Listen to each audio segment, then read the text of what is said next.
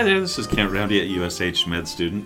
I am back. This is a back to back podcast. And some of you may wonder why we might go a month and a half without a podcast and then have two or three suddenly. The reason for that is that we have students two out of every three months and generally try to have podcasts at the end of the rotation. So we might go two months without a podcast. And in some cases where we're not able to have podcasts one month, it might even be three months. So back to back today. Jonathan, uh, yesterday we talked a little bit about excoriation, and today, Elliot, tell me what we're going to talk about, and then we'll do some brief introductions. Um, yeah, so today we're going to talk about um, epilepsy and specifically epilepsy associated with psychosis. It's a um, big topic, and I think the more, at least that I dove into it, the more confused I think I found myself. So, so I'd talk about it. So we'll see where it goes then. All right, Jonathan, briefly, do you want to introduce yourself? Yep. So I'm Jonathan Kaiser, a student at Rocky Mountain University, physician assistant student, and this is my fourth rotation here at the State Hospital with Dr. Roundy. Um, yeah, I'm Elliot, fourth year student from uh, Rocky Vista, uh, and this is my second four week rotation here at the State Hospital. So happy to have been here and had the opportunity. Great to have you here. I think we did a little bit more in depth introduction for both of you yesterday. Talked a little bit about what direction you two are both headed. Uh, won't do that today then. Um, do tell me though how you decided on this podcast. What what was it that led you this direction?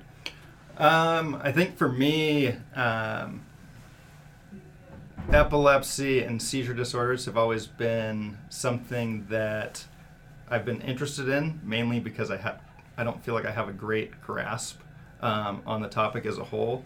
And then I think just layering on top of that um, that we see in patients that have epilepsy um, and kind of how those two conditions overlap um, was something that was really interesting, you know, for me to really dive into.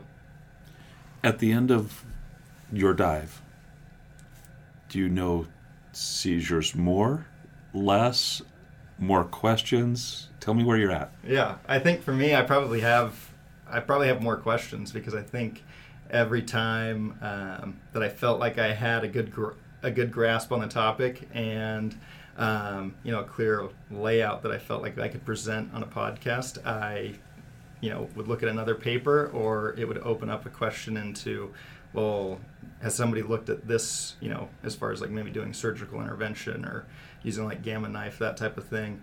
Um, and so that would open up you know a new set of articles to look at and then more questions and it just kind of went around and around and so that's where we're at right now. Let me uh, start off. Normally we would start off by asking a couple of questions about shelf prep. There, there are a couple that did pop up in our review of our literature. They revolved around the diagnosis of brief psychotic disorder which is less than one month. Um, schizoph- schizophreniform disorder one month to six months, and schizophrenia six months and longer. We saw that in some of the language with the, the articles that we saw because that has some meaning in terms of the duration of psychosis associated with seizures. So I'm going to start with what I think might be a pretty difficult question. Are seizures associated with psychosis? Do they cause psychosis? That's two questions. Yeah. Um, at least, you know, from the articles that I read, I don't think we can say that. I think we know that people that have seizures to, or epilepsy, particularly if they have temporal lobe epilepsy, they're more prone to having psychoses or psychotic disturbances than than the general population. Um, I think on a direct comparison, people that have epilepsy um, compared to the general population, they're at a 1% increased risk for having psychoses or psychotic disturbances. But patients that have um, temporal lobe epilepsy compared to um, the population of patients that have epilepsy, they're actually at a 20% increased risk um, of having psychotic disturbances. So I think for me that was something that was interesting. I don't think that even answers the question as far as you know which one comes first. Do they come together, or how are they associated? And I think that's kind of where the research is at. And the hope is that um, you know we can figure out maybe through studying these two neuro, you know, neurologic and uh, neurologic conditions, you know, a better treatment for one or both. That'd be nice, I think. There was an article, and this might be the time to bring this up.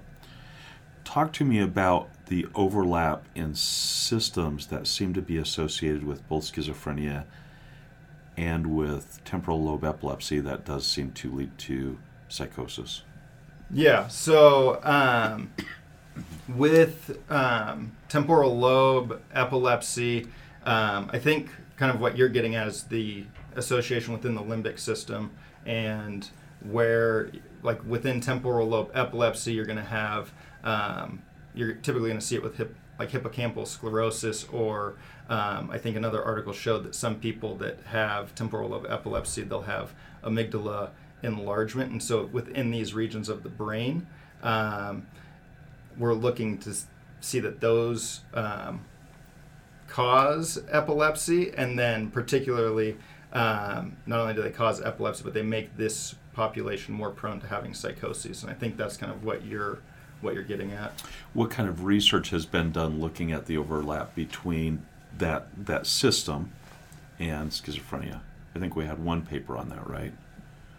Uh, Am I asking the right I don't question? know if we had. I think that was the imaging paper that looked at how there's some overlap between some temporal lobe epilepsy. Oh, epilepsy. with So- the you're looking at like the functional MRI yeah. paper.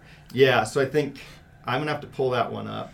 How, Uh, how about if we skip that and say simply that there's some data that these systems overlap, that, that some, some systemic analysis of schizophrenia might have some commonality with uh, temporal lobe epilepsy, and that it seemed like there's a lot of work left to be done on that. yeah, I Is that- agree. is that reasonable? Yeah, I think that's Okay. reasonable. I want to follow up um, on this question that we have about the association between um, increased rates of psychosis in patients with temporal lobe epilepsy, but I think it's probably worthwhile to define some terms before we go there.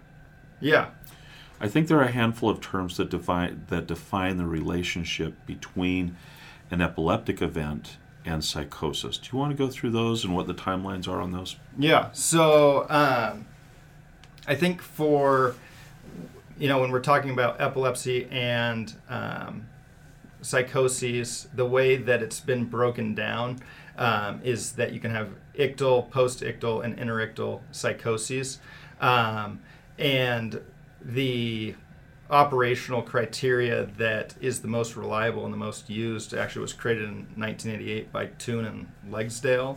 Um, and so that criteria is specifically looking at post-ictal psychoses.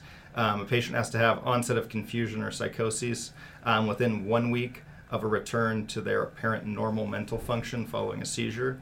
Um, the duration of the psychosis lasts one day to three months typically, and the mental state is characterized by um, delusions or hallucinations in a clear consciousness, and then they have to not have um, any abnormal mental state secondary to anticonvulsant toxicity, um, a previous history of interictal psychoses, and then EEG evidence, EEG evidence of like status epilepticus or drug intoxication. Those would make it, if they have any of those factors, then you can't call it postictal psychoses. Um, and one of the terms I mentioned in there was interictal psychoses, and I think kind of Dr. Round and I, what we talked about was there was a paper that was talking about periictal psychoses instead of interictal um, or um, Post-ictal. yeah, yeah, interictal, ictal, or postictal um, psychoses. And so I think with periictal psychoses, it's did the psychoses start and then they had a seizure, or with the ictal psychoses, they're seizing and then psychotic um, simultaneously. And the only way you're going to know that is if you're doing an EEG while they're actively seizing and psycho- psychotic. And so I don't It's hard to see know that. how that would truly be possible to like extrapolate out. So I think periictal psychosis from the stuff that I saw was the more accepted term. So it was psychosis around the time of a seizure. Did you come across anything that talked about clustering of seizures associated with either uh, periictal, interictal, postictal psychosis, or temporal lobe epilepsy? Um, yeah, there was. I think it was that Kanemoto paper again that came up, or that they talked about the seizure clusters um, and how prone people were after having a seizure cluster, how prone they were to having um, postictal psychoses. I think that's the paper you're talking about. Um, and I think that in that paper, um, one of the things they looked at was that I think they had 30 patients that they diagnosed with postictal psychoses, um, and then they had they were comparing that to 30 patients that had um, interictal psychoses. Yeah, there was po- there was interictal and periictal in that paper, Yeah. and and no no psychosis associated with seizures. yep. I think was the other group. Yeah. Yep. And I think the thing that was most interesting to me in that paper was that um, the patients that had postictal psychoses, um, they were more prone to being aggressive following their seizure episode. And I think that they had 13 of the 57 episodes of their psychoses that they witnessed increased aggression. And that was not the case in that um, periictal group Yeah. or the group that was um, had never had psychoses. To me, I think the, the very difficult part of this, and so, I- so I just want to reiterate, this gets to the challenge of associating an actual seizure event with psychosis. And, and I, I have to be honest, I'm, I'm under the impression that when I've worked with patients who have um, psychosis associated with seizures, I'm under the impression that we don't always see all of the seizures, and that uh, sometimes as we are in a cluster, um, we might see psychosis escalate early in the cluster without having identified a seizure yet. And so, so I think this is very difficult, and I and I think even the, the difference between periictal and interictal psychosis can be very challenging if you're working under the assumption that you might not be able to see the seizures. And and I, I think there's um, because the seizures can all generalize, you see some, and I also think there are some seizures that might not be easily observable. I think there was also some data that you talked to me about regarding absence seizures being associated with this uh, with with um, seizure-related psychosis. Yeah, and I think that it was um, even more so than absence is that pa- patients could have like a focal seizure and they might have an automatism, and that is the only true evidence that they're seizing. And if you don't notice what that automatism is, it could be as simple as them sitting there and absent-mindedly smacking their lips, and that could be the seizure. And if you're if you don't have them on 24 hour EEG and you know in a clinical setting where you can monitor that, um, you're not they're not going to remember it, and you're not going to catch it. And so then if they have a psychotic event three days later and are brought in by family, the focus is probably going to be on. I think a couple of the papers talked on this. This was that the focus is then on the psychoses and not on the epilepsy or the seizure that we think induced the psychotic event. And so it gets very muddled. And so I think um, one of the things a lot of the papers touched on that we read was that these patients they can be diagnosed late with epilepsy or they'll be diagnosed you know kind of unknowingly with schizophrenia and treated for that and i think the interesting thing is that if you're then treating them with an antipsychotic we know that antipsychotics lower your seizure threshold so you could be Seizing managing the often. psychosis but making their seizures worse Mhm. and then how is that affecting their overall psychosis I think I have one more thing to say about this, and that is that the episodic nature of the psychosis is unusual. I don't think we see that very often, and and, and so I, I do think that it has some relationship to seizures. I, I, I know we have data that suggests that they're comorbid, uh, at least, um, but I, I think I lean towards the idea that because we don't tend to see uh, periodic psychosis, we tend to see more durable psychosis, and and the episodic psychosis of uh, associated with seizures also seems to resolve quite often. Generally, seems to resolve. Yeah, no, I think that's fair, and I think that that's, at least in my mind, I think that's one of the things that make having longitudinal, you know care and follow up within mental health. I think that makes it important, and oftentimes that's hard because of the constraints of the healthcare system. And so if you don't have kind of longitudinal follow up, the ability to see this kind of waxing and waning of seizures and psychoses, it can be really difficult to then appropriately treat. So let me ask uh, another question. What if, what if treating the seizures makes the psychosis worse? So, so I'm going to step back just a second. Right, this is the question that's coming into play now. We've talked about this being episodic. We've talked about periictal uh, psychosis associated with clearly identified seizure activity. We've talked about interictal psychosis, not so clearly identified with seizure activity. And now um, we're going to talk about something called forced normalization. So when we when we send somebody to have video EEG or even any EEG, we tend to take away the antipsychotic medication and we increase the risk, or not just the antipsychotic medication, but also the antiepileptic medication. We increase the risk of seizure activity. Um,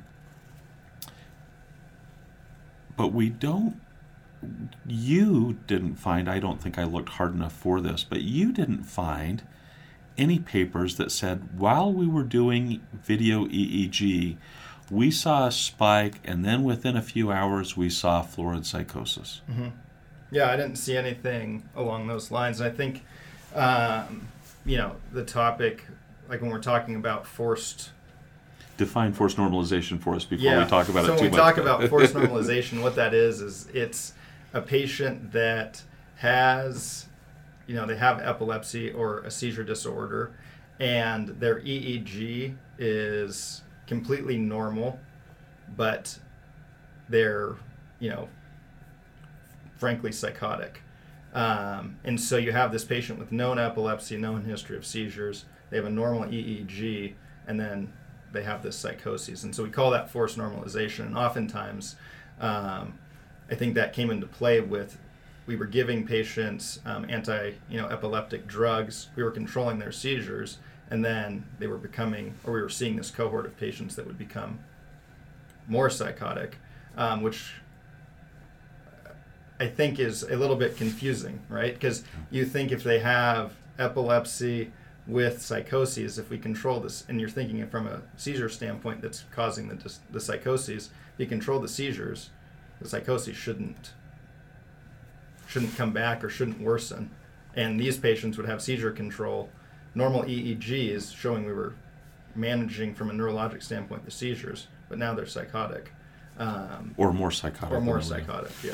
I, I, just want to make sure I, I understood this part. The most of the articles we look at generally are summaries of case reviews. There's there are a handful of case series. I think the article that you mentioned earlier, mm-hmm. one that I can't find now that uh, I've read a couple of times in the past.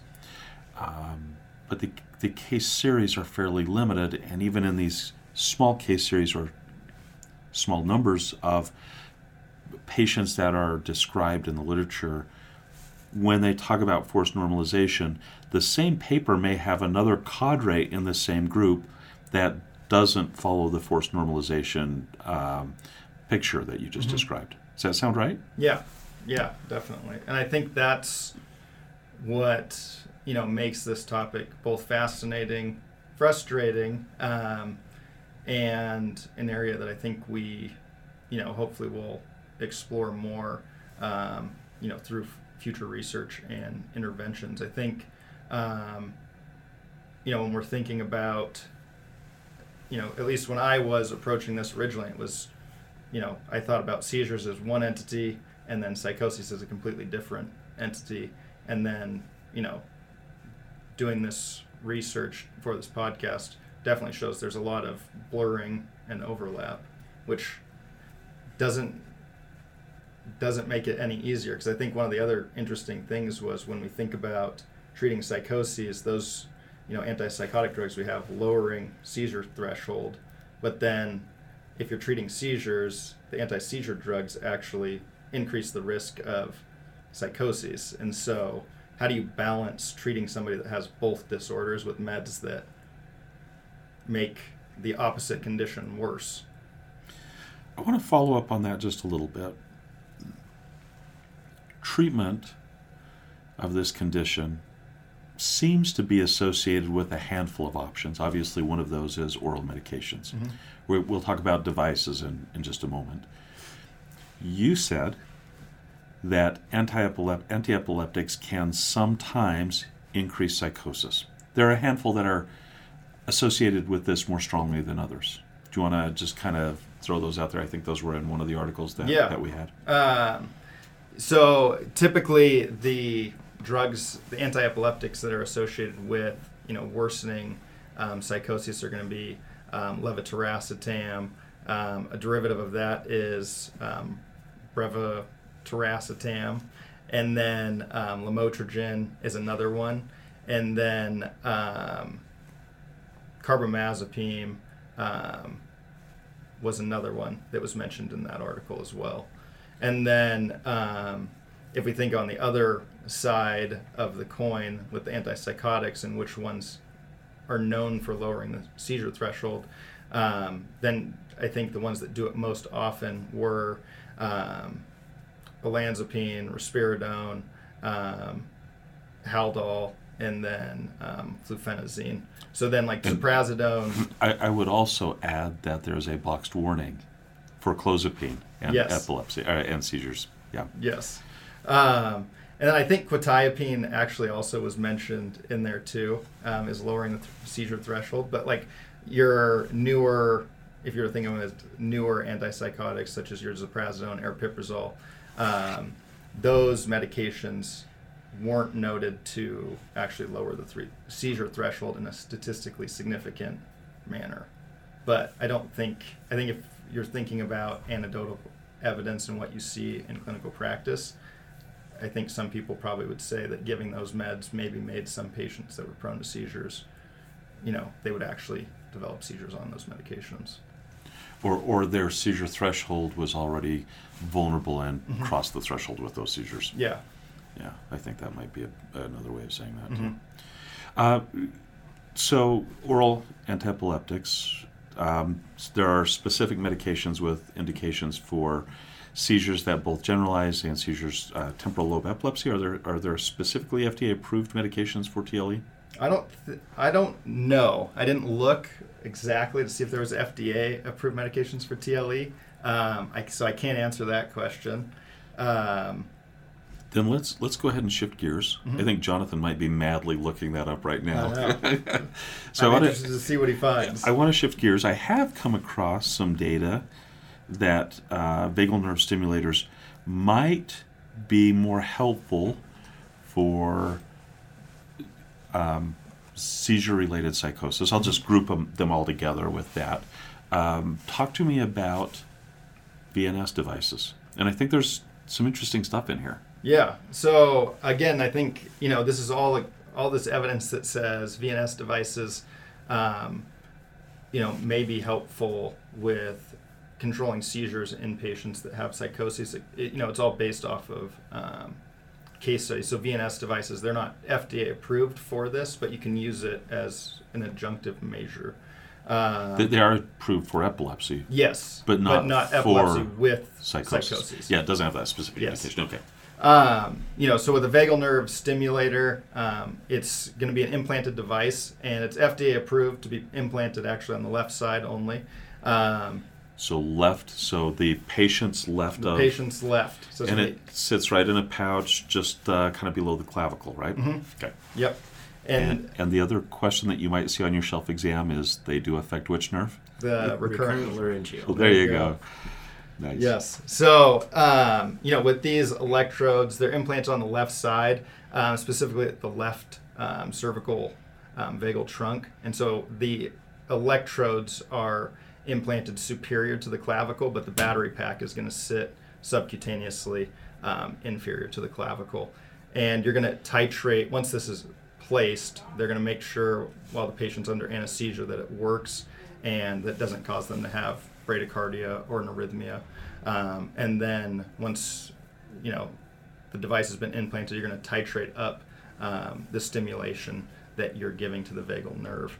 And so the thought, I think, with this is that you're stimulating the vagal nerve, and through releasing, you know, neuromodulatory um, neurotransmitters, that it has some impact. We don't know exactly what impact it is on reducing the psychoses um, as well as the seizure events. And I think, you know, a lot of the case studies in that paper, the patients at two years, I want to say the majority of them, um, were close to seizure free, and all of them, I think there was eight or nine patients, um, they had no um, psychoses at the two year mark. I, if I recall correctly, they also had um, they also had, in many cases, oral epilept anti-epileptics still on board. Mm-hmm. Maybe the doses came down. I don't know the answer. Yeah, yeah, yeah. So you know, I think with the VNS device, it's an interesting, you know, it's an interesting solution to this problem. Um, but again, this paper on the eight patients or nine patients that they treated, they had complete resolution of their psychoses. That's not to say that that's what's going to happen um, for everyone. And I think a lot of these patients, they had, um, if I recall, they had focal um, epilepsy where it was initiated where their seizure events were in one hemisphere of the brain. And so, you know, if you have somebody that has bitemporal epilepsy, that's not necessarily going to be the solution um, or the magic bullet that's going to cure them. There was some interesting uh, things that you were telling me about the difference between right-sided VNS and left-sided VNS. Do you want to tackle that, or should we? Is that yeah. worth adding here? Yeah, yeah. I think you know it's an interesting topic. I think um, in one of the papers that I was looking at, um, you know, the VNS device, it's FDA approved to be implanted on the left side. Um, and so you may be asking, why can't you implant it on the right? Because obviously, they have a right and a left vagus nerve. And the reason, you know, that they have it approved on the left versus the right is because of the concern if you implant the device on the right, um, your vagus nerve, it does come down and it stimulates um, the SA node. And so the concern would be if you were, um, you know, providing electrical current through um, the vagus nerve to stimulate, and it went distally instead of proximally up the vagus nerve, um, depending on where the electrodes were implanted, that you would be slowing the heart and could put somebody into an arrhythmia. Um, and in this one study, it was with pediatric patients, and they had drug resistant epilepsy. They had placed the VNS device on the left side, it had gotten infected, and so that left them with one option that when you have a you know infected implanted device, you have to remove it to clear the infection, and so the decision was made um, to try implanting the VNS device on the right side. And what they found was that when they implanted the device on these three patients on the right side, they actually um, also had um, cessation of their seizure activity, and there was no adverse events um, from a cardiac standpoint. So, kind of the point with this, um, you know, case study was, well, is there truly that big of a risk to implanting the device on the right side? And then the other thing they brought up was, if somebody has right-sided um, they have a focal, right-sided focal epilepsy, then um, would it be more beneficial and we have would we have better results with VNS? Um, you know, VNS devices reducing seizure out or seizure events if you know somebody that had right-sided focal epilepsy, we placed the implant on the right side. Okay. Interesting. Um, what about? I, I, know surgery. We looked at surgery. I think mm-hmm. capsulotomy mm-hmm. is one of the options that has been looked at. Tell me about the data on capsulotomy. Um, yeah, so I think you know the most interesting thing with surgery, um, and something that I didn't know was that um, with temporal resection for psychoses, one of the known um, side effects that you have to go over with a patient when you're consenting them is the risk for um, de novo, essentially post-operative post-ictal psychoses as a potential adverse outcome. Um, and in one of the papers that I looked at, it was a case study and it was evaluating 282 sequential patients that underwent temporal resection. Um, and three of those 282 patients, they actually ended up developing um, post-operative post-ictal psychoses. Um, and one of the things or the commonalities that they found was that um, these patients that developed um, post-operative post-ictal, post-ictal um, psychoses was that they had contralateral um, epileptogenesis is kind of how they phrased it. So the So multifocal? yeah, so they think that they ended up with multifocal um, seizures because they had a seizure. I think all three patients they had a seizure-free period, and then they had resected the right temporal region, and following that, the patients then developed left-sided um, hippocampal um, foci for initiating their seizures, and then they um, went into psychosis. So their kind of point for future research and looking into this was are patients with a bitemporal um, foci for their seizures are they more prone to developing post-operative post-ictal psychoses and i think just kind of going back to um, epilepsy and post-ictal psychoses in general um, the research and from the papers we looked at was that patients that did indeed not have a focal epilepsy, but they had bitemporal epilepsy, they were more prone, even than the general population of patients that has temporal epilepsy, to having psychoses. Um, Jonathan, did you find the question that was that came up earlier? Did you see an answer for that? I did find some medications, but I'm not sure if they're the ones we were looking for. I think carbamazepine was one of them, but there's a a certain other number here. Carbamazepine is what I was able to find. So maybe Dilantin as well, maybe Depakote. There, there are a number listed here: gabapentin, topiramate. I don't know if these are all FDA approved. Um, yeah, so we'll look at that more later. Yeah. Maybe who knows? Maybe we'll uh, put that in the information about the podcast. I doubt it. Yeah. Um, there is another strategy for treating uh, seizure related psychosis, and that is to give an antipsychotic medication if psychosis emerges.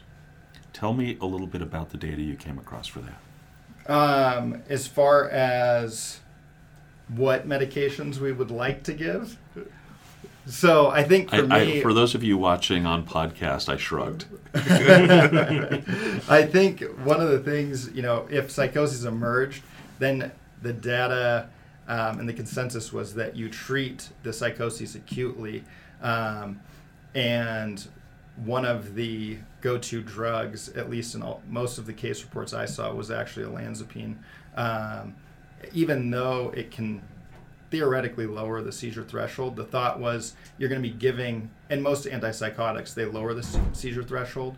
But in one of the pharmacologic reviews on treating this condition in particular, um, they, you know, were under the, their point was in somebody that has epilepsy and psychoses, you treat the psychosis that's acute, and then you still have them on an anti seizure drug, and so you shouldn't theoretically be lowering the seizure threshold and not Okay. compensating for it. Because I think olanzapine lowers the seizure threshold by 0.3%, so it's not remarkable. How do, how do you, how do they come up with that? I have no idea. Okay. that was just what they quoted, so I'm going to go with the. I'm going to go with their. It was a review gonna article, and I'm going to go with that. um, but you know, the idea was the seizure threshold with an antipsychotic. How much you're lowering it isn't to the detriment of the patient. The psychosis is worse, and so the benefit is to treat that psychosis. Still have them on an anti-epileptic drug. You put together a number of articles looking at uh, high oxidative states associated with temporal lobe epilepsy. I don't think there was a link between those high ox- oxidative states and uh, seizure related psychosis. But I, I- wanted to check that, and then I also wanted you to talk a little bit about that information you came across. Um, yeah. So with uh, high oxidative states, one of the things they were looking at, and they think um, they think when somebody has a seizure because you're releasing, um, you know, an excess amount of catecholamines, and the um, within the brain you go into this kind of hypermetabolic state when you have a seizure that it creates a um, release of reactive oxygen species, and so we think that, or not that we think, but we know that reactive oxygen species cause a lot of damage, and so one of the articles it was talking about how um, is it with somebody that develops epilepsy is it the frequency of seizures that then through creating you know or having their brain inundated with reactive oxygen species that then creates a lesion so with temporal lobe epilepsy um, one of the most common causes of temporal epilobe epilepsy is um, secondary sclerosis of the hippocampus. Like that's one of the most common causes of um, TLE. And so they're wondering is that lesion caused by the reactive oxygen species? And they kind of looked at, um, I think it was superoxide dismutase was one of the reactive oxygen species. And so then the next step was would treating somebody with, you know, an antioxidant in conjunction to an anti-epileptic would that make a difference? And there wasn't in a human model there's nothing that's been researched, but in some animal models, I think they were using rat models and inducing seizures. Um, they found that adding on um, an antioxidant made a little bit of a difference, but I don't think it was statistically significant at this point. So I think that's kind of one of those next next fields is with inflammation, chronic inflammation in the brain, secondary to um, you know recurrent episodes of seizures. Are you creating these this overload of reactive oxygen species that then creates a lesion in the brain? And is there a way to effectively combat that? Was there ever a phrase um, kindling used associated with what you read? Yeah, so that was in that article with the um, you know superoxide dismutase, and they also looked at um, nitrogenous, like reactive nitrogen species as well, um, is causing kind of that damaging. But the kindling piece, like it was mentioned, but I'll let you Oh, I, I, I, I think that this is something that is uh, a phrase that has been around in the neurology field for a long time. I don't know how long. I know that it was a phrase that I heard a few times as a resident. Um, I think that phrase has been applied at times with other CNS disorders, and, and maybe I've even seen it once or twice used when describing schizophrenia. Mm-hmm. J- just the idea comes from kindling wood, where you start a fire and it blazes and everything else catches on yeah. fire. I think is is the idea with this this yeah. term. But I don't know that I would have anything more to add to that. I've, I haven't heard of this uh, idea of the changes in oxidative species. The other thing that uh, I start to wonder about is that people who are chronically given ECT for uh, depression, do they have sclerosis of the hippocampus? Do they have some rate of conversion to psychosis? I, I haven't seen any of those things mm-hmm. around. So things that um, they, when we talk about a maybe a comorbid process, you start wondering more about that when you can separate potentially seizures that may not be temporal lobe that are induced. I, I think it just becomes very, very challenging. Yeah, yeah. And I think that you know, within temporal lobe epilepsy, there's so many different. We know the most common causes, but there are different causes for um, temporal lobe epilepsy, and you know, having um, birth trauma, um, congenital malformations, um, those can also all be um, causes that are associated with temporal lobe epilepsy. So it's a, it's not just you have temporal lobe epilepsy. Everyone's going to have the same process, disease process that caused. So many different pathways, finding. many different pathways can lead to temporal lobe epilepsy. Mm-hmm. All right, so so let me just uh, make sure that I understand this a little better.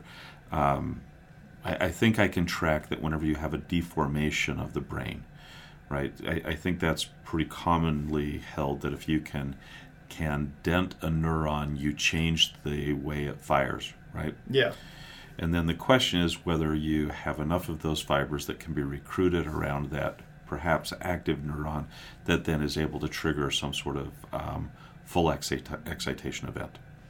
Mhm. Right. So so any of the uh, malformations, any of the traumas, any of these can lead to seizure activity.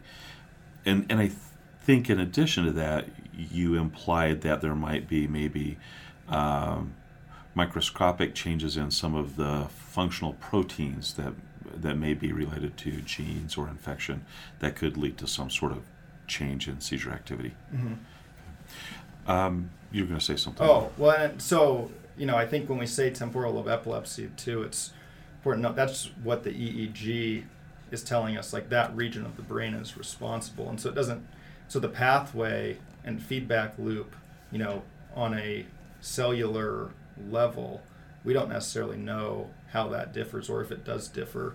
Um, you know, between between types of temporal lobe of epilepsy. TLE. So I, I, that's interesting because um, one of the questions I asked, or that I had written down to ask you, was Are there differences in the types of temporal lobe epilepsy? preemptive, preemptive. And uh, I'm, I, I'm not sure I have any idea what the answer to that might be, so I thought I should Yeah. probably stay away from it. Yeah, no, no, no. So there, there are. So I mean, if you ha- think of it, you have like medial temporal lobe epilepsy.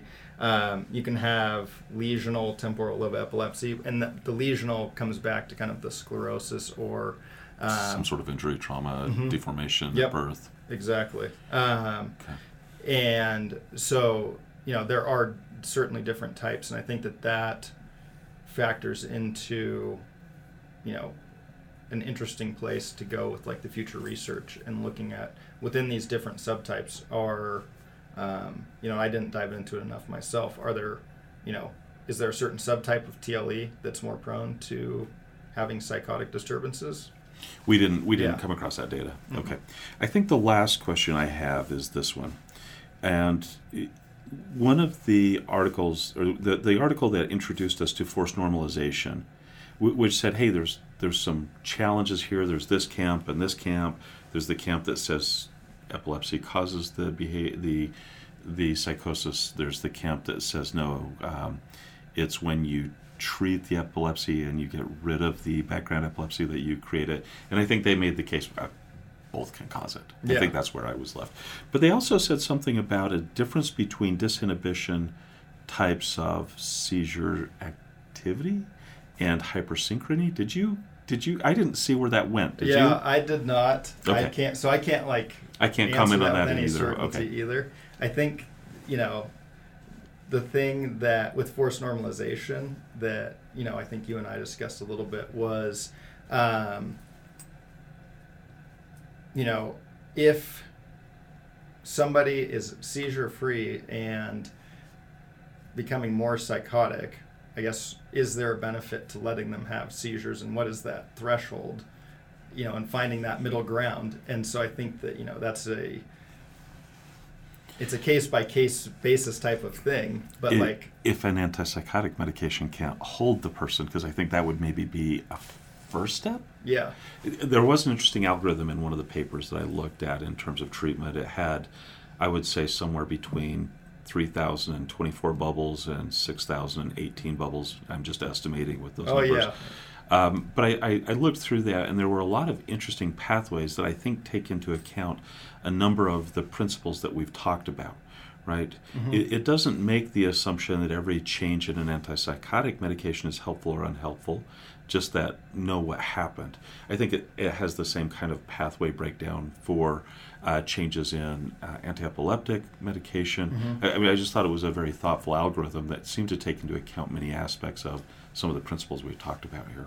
Yeah, yeah. And I think that, you know, at the end of the algorithm, it comes to the conclusion of, you know, optimizing your AED regimen and, um, you know, your antipsychotic and avoiding, you know, polypharmacy. And I think that, again, that comes back to within mental health care as a whole and then neurology.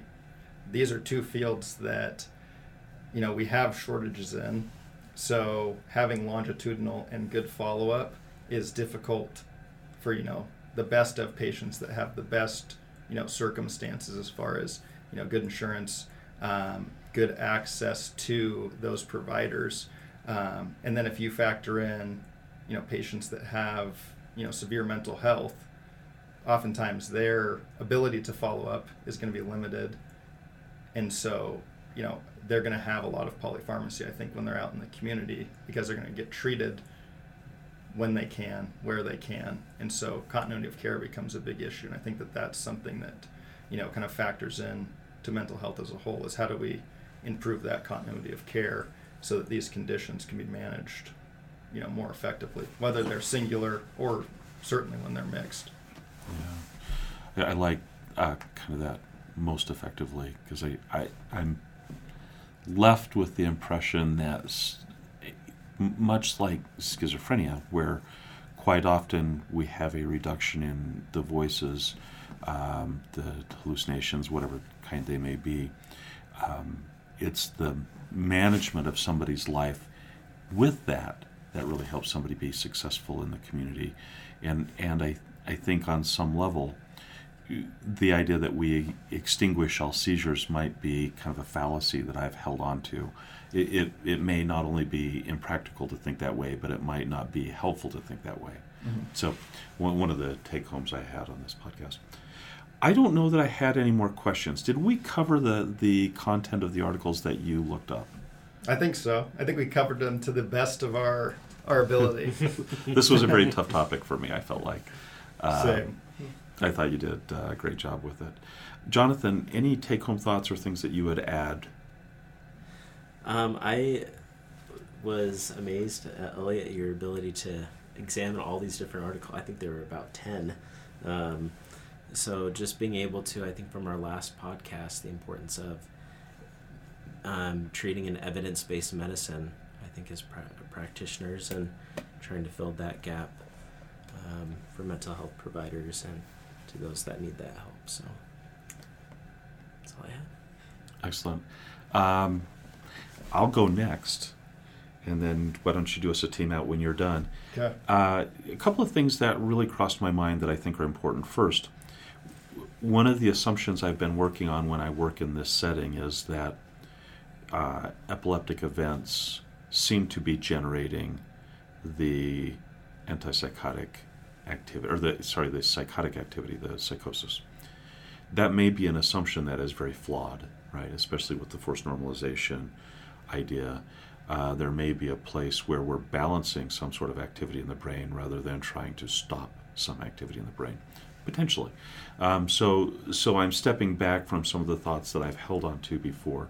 Uh, I think the other thing that um, I think that's my major take home. My other take home is Elliot, you really, really did an amazing job. I'm so appreciative that you came back and that you're the student you are.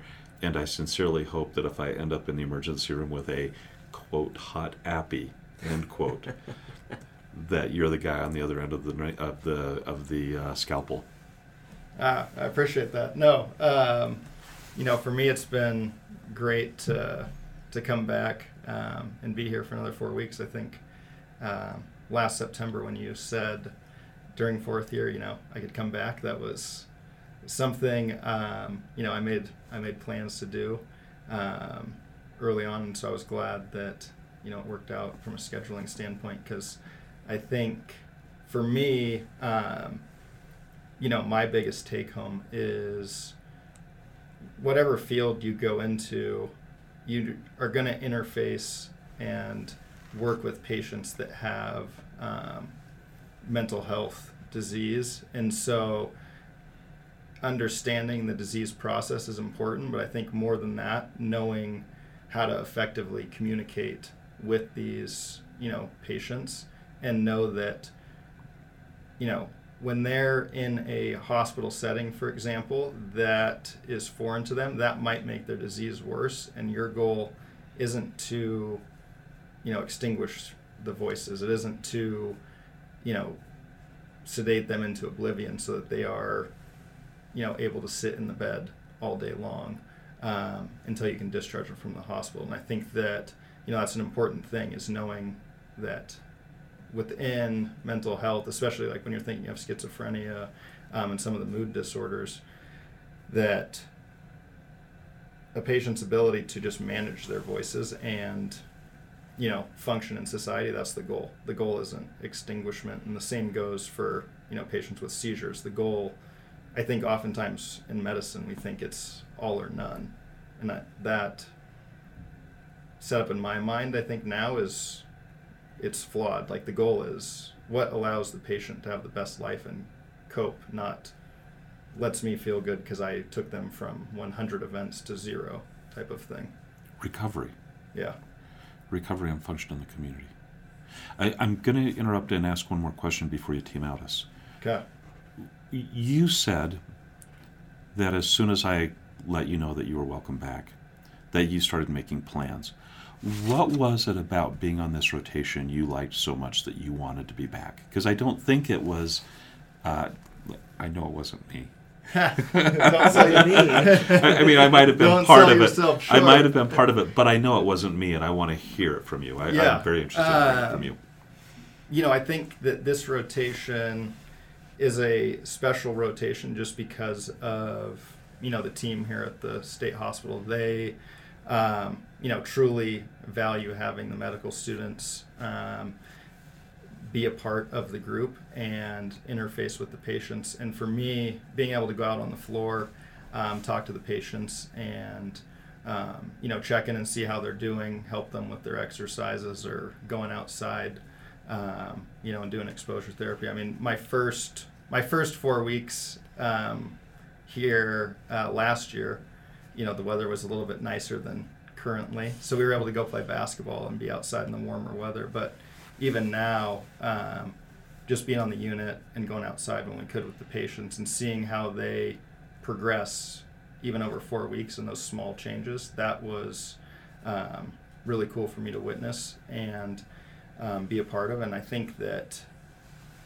you know, choosing the field that I chose to go into as far as going into surgery, I wanted to make sure that I had one more chance, um, you know, to interact with this subset of patients and really tweak my communication skills so that when I'm out in practice or out in residency, that that's something that I, you know, can continue to improve and improve on and fall back on this experience to you know help with these patients when I see them in a more acute setting um, and help make that experience as good as this experience is for them. Team out. Team out. Team out.